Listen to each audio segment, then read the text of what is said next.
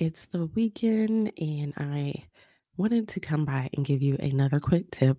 Uh, Last week, I gave you a quick tip that was helping you with some time sucks, and we are going to keep that theme going this weekend.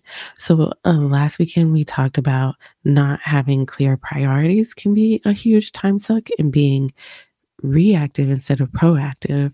Go back and listen to that if you need some help with it.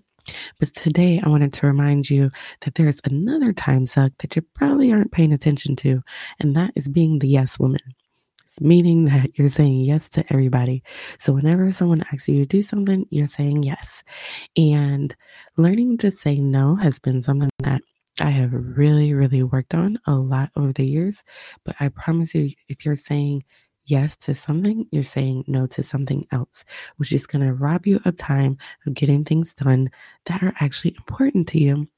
So, before you let out a response, here's some quick things that I've learned to do over the years is say, let me get back to you on that.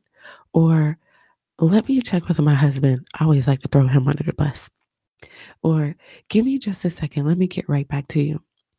My other good one that I use all the time is for not saying yes, but trying to say no is, oh, I'd love to, but I'm just really busy right now, which is 100% true whenever someone's asking me to do something. So don't be a yes woman this weekend and say yes to everyone. You know, the cousin who's asking you to babysit, or your kids are telling you to put together their Lego set. Well, maybe you might help them a little bit, but you won't spend hours doing it like I did.